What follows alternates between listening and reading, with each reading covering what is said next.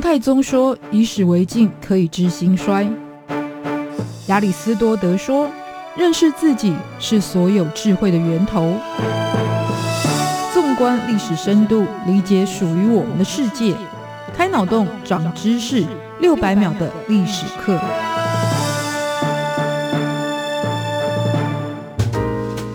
是过去才能够掌握未来。欢迎您收听这一集六百秒的历史课，我是维珍。发生在距今超过一千多年前的安史之乱，也成为后来华夏的统治者掌权方式、思想转向的一场关键战役。上周谈到战争的前因，包含唐朝接纳胡人的原因，还有兼任三镇节度使的安禄山发动战争的起点。在本集转动历史的战争系列，继续来分享军权与文化从开放走向封闭的转捩点——唐朝安史之乱下集。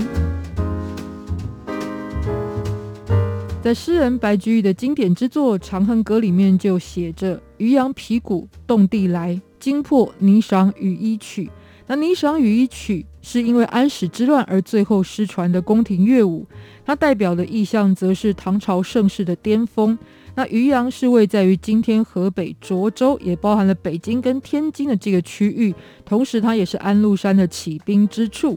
鼙鼓指的则是战鼓频催的一个状态。那整体也就是说，战争的激烈惊醒了这个强国原本自以为安逸发展的繁荣美梦。那安禄山是从西元七百四十二年开始成为平卢节度使的，直到了七百五十一年，他又成为了兼任范阳与河东的节度使。这表示他是有用脑经营了十年的人物，也是被唐玄宗所信任了十年的官员。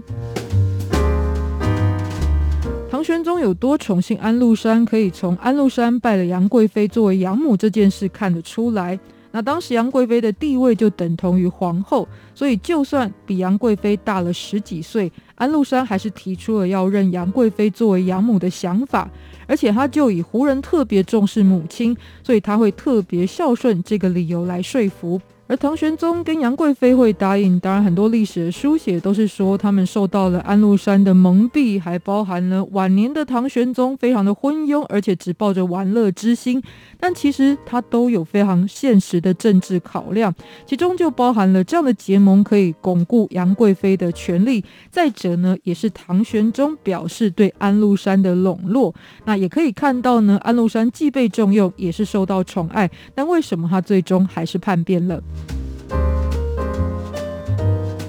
在野史当中，他叛变的原因说法很多，那不是贪图杨贵妃的美色，就是羡慕唐玄宗身为天子的荣华富贵，甚至还有说呢，是胡人在唐朝还是受到歧视的一种逆反的心理。然而，能够在官场打滚的人，在思考上面绝对不会过于躁动。安禄山之所以敢于叛变，除了已经掌握能够对抗中央的军事实力，再者就是他在朝廷上的树敌太多，而靠山唐玄宗又已经是七十岁的老人家，不知道还能够活多久。而对于将来安禄山自己必定会遭受到政治清算的危机感，也让他就有了放手一搏的打算。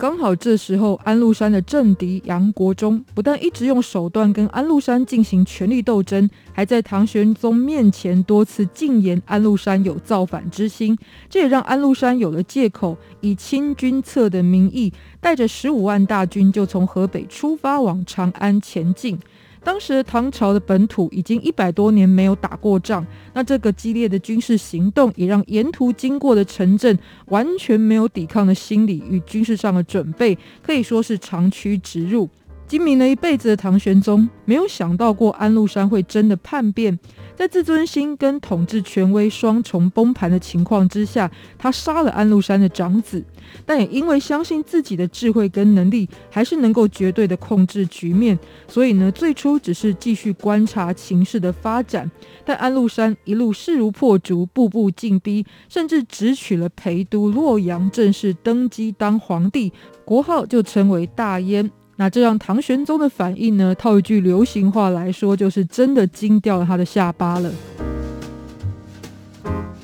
当时对抗燕军的唐朝主帅是曾经跟阿拉伯帝国开战的名将高仙芝以及封长清。他们守护着首都长安的最后一道防线——潼关。高仙芝是高沟离人，这个身份在陈平的时候没什么问题，但在这个当下，对于外族将领已经丧失信心的唐玄宗，却开始担心起。把重兵带到潼关的高仙芝是不是要叛变，或者呢，说是退守到潼关，但根本是离开前线临阵脱逃。于是呢，在谣言四起的一个情况之下，最终唐玄宗下令把这两位大将斩首，改由老将哥舒翰来主导首都保卫战。哥舒翰虽然是经验丰富的军事人才，不过他的年事已高，再加上呢，他当时已经是一位中风的病人，不得已只好赶鸭子上架。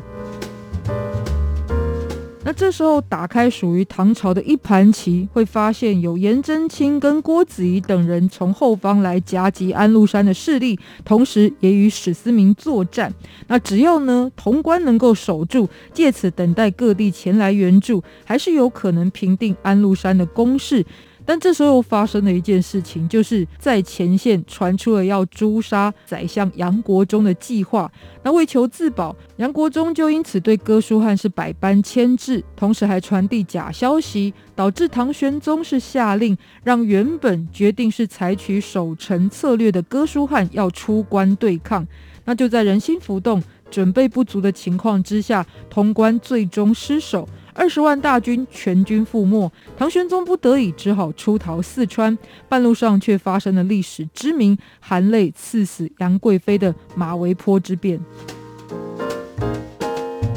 那杨国忠最后是被禁卫军乱刀杀死，而杨氏一族在这一次的出逃呢，也等于是被灭门。在这之后，唐玄宗终于是平安的来到四川，但是呢，这时候的太子李亨却是跑到了宁夏去自行登基，也就是后来的唐肃宗。因此，唐玄宗背叛了杨贵妃，又被自己的儿子背叛。但是安禄山也好不到哪里去，因为他的儿子安庆绪猜忌自己的父亲根本没有把自己视为是继承者，于是干脆就找机会把父亲安禄山给杀了。在这之后，他自立为王，同时还继续对抗唐朝。当时其中一役就是围困了河南睢阳这个地方，那当地的县令是张巡，也死守抵抗。虽然最终还是被攻破，但这也给了唐朝足够的时间准备反攻。因此，在睢阳的这一场保卫战特别的被记录，因为人们就认为这是让唐朝最后能够留一口气的关键一战。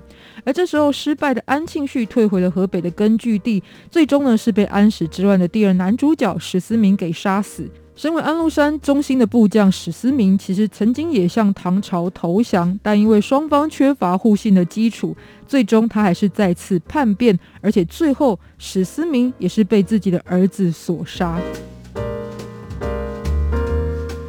就在这样父子相残的乱局当中，在燕军这一方，最后是群龙无首，得以让唐朝军队逐一击破，也让历时七年的安史之乱总算落幕。但是后来的唐玄宗怎么了呢？就是因为已经有了唐肃宗，父子之间就变成了政敌的关系，而成为了太上皇被迫退位的唐玄宗，最后是在软禁之中抑郁而逝。十三天之后，唐肃宗也留下战乱未完的遗憾死了。最后是由唐肃宗的儿子唐代宗完成平定叛乱的任务，唐朝也延续了一百多年。但这个期间其实也造成地方的藩镇割据，中央权威被架空的一个局势，也为唐朝未来的灭亡埋下了伏笔。